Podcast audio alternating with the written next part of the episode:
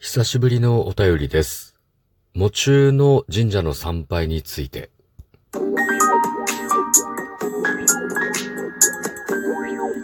ご機嫌いかがでしょうか？いつもリアクションやお便りなど応援ありがとうございます。198回目の配信です。今日も後日研究所から海運メンタルアドバイザーの占い師明恵がお送りいたします。この番組は熊本の裏表のある占い師の私こと明恵がお客様と鑑定以外での接点を持ちたいと考え、普段気になったことや思ったこと、ためになりそうなこと、皆さんのちょっとした疑問への回答などを占い師の視点で独断と偏見を交えあれこれとつぶやいています。さて、久しぶりにお便りをいただきました。えー、喪中の神社の参拝についてですね。はい。えー、喪中は神社の参拝ってどうですか？主人の百花日が終わったのを機に、知り合いから娘と気分転換しておいでとバスツアーをプレゼントしてもらいました。ほう。その中のコースに神社があるんですけど、1月のツアーなので初詣のくくりですよね。これは辞退するべきでしょうか？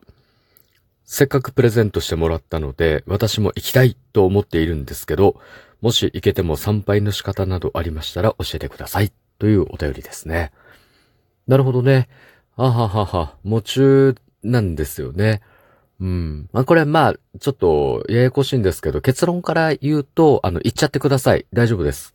あの、しっかりね、気分転換も兼ねてね、プレゼントしていただいたので、まあ、しっかり旅行は旅行として楽しんで、えー神社も、あの、行って大丈夫ですので、はい、参拝も OK です。はい。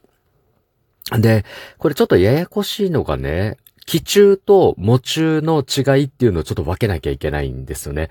これ、えっと、質問された方が気中というのに当たるのであれば、神社参拝はアウトです。境内に踏み入れることすらもアウトです。で、この気中期間というのが、物式で言うと、四十九日が終わるまでは気中です。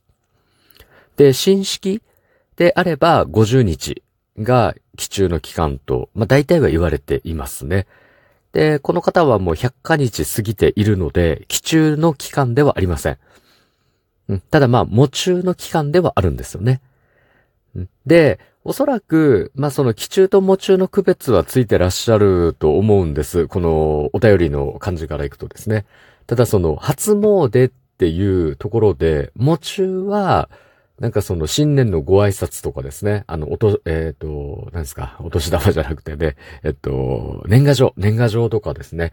まあ、新年のご挨拶とか、まあ、正月飾りとかですね。ああいったものをちょっと控えることもあって、で、その初詣に該当してしまうから、行かない方がいいのかなっていう不安だと思うんですよね。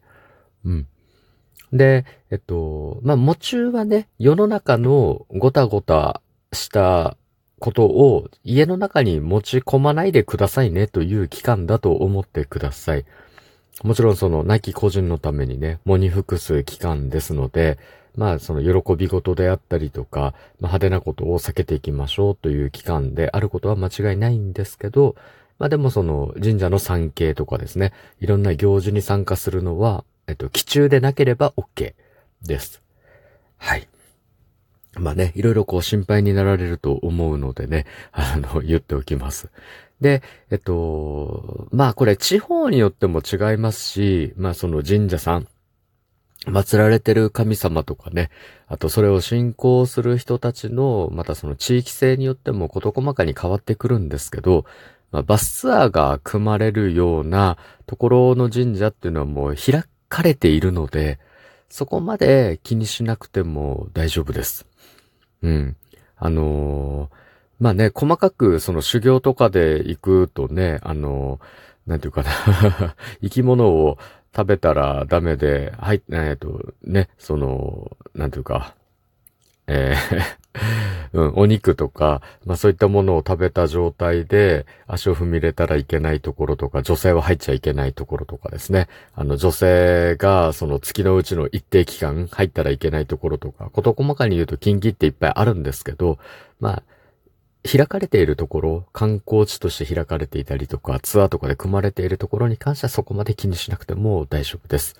で特にもう今回は100日も過ぎているというところでですね、本当にあの、プレゼントしてくれた人のね、言う通りに気分転換も兼ねて行っておいでっていうところなので、しっかり気分転換をされてきたらいいと思います。はい。安心して行ってきてください。あ、あと、ごめんなさい。えっと、参拝の仕方とかって聞かれてましたね。参拝の仕方などありましたら教えてくださいということだったんですけど、万が一、その、気中とかね、なんかそういう時に参拝しなければいけない用事があるとか、あったりするんですよね。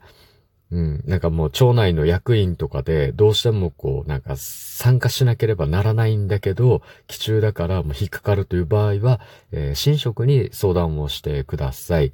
そしたらなんかあの、まあ、場所によってその、基中をこうなくしてくれるような作法をして、えー、神様にお断りを入れて行事に参加とかっていうところもあるにはあるんですよね。うん。だから、まあ、まず、基本的には気になる場合は新職に相談して参加するというのが基本ですね。で、まあ、個人的になんかいろんな作法があるかどうかって言われたら、もうそこはもう、あの、一般の方は気にしない方がいいです。うん。まあ、相談の上参加していくと。で、今回の場合は特にこれといった作法ではなくて、もうその神社神社の、まあ、お参りの仕方っていうのがあるでしょうから、張り出されているお参りの仕方を参考にして、普通通りに、あの、お参りを、参拝をされたらいいと思います。はい。さて今日は、えー、喪中の神社参拝についてお話ししましたが、いかがだったでしょうか？お話した内容があなたのお役に立てば嬉しいです。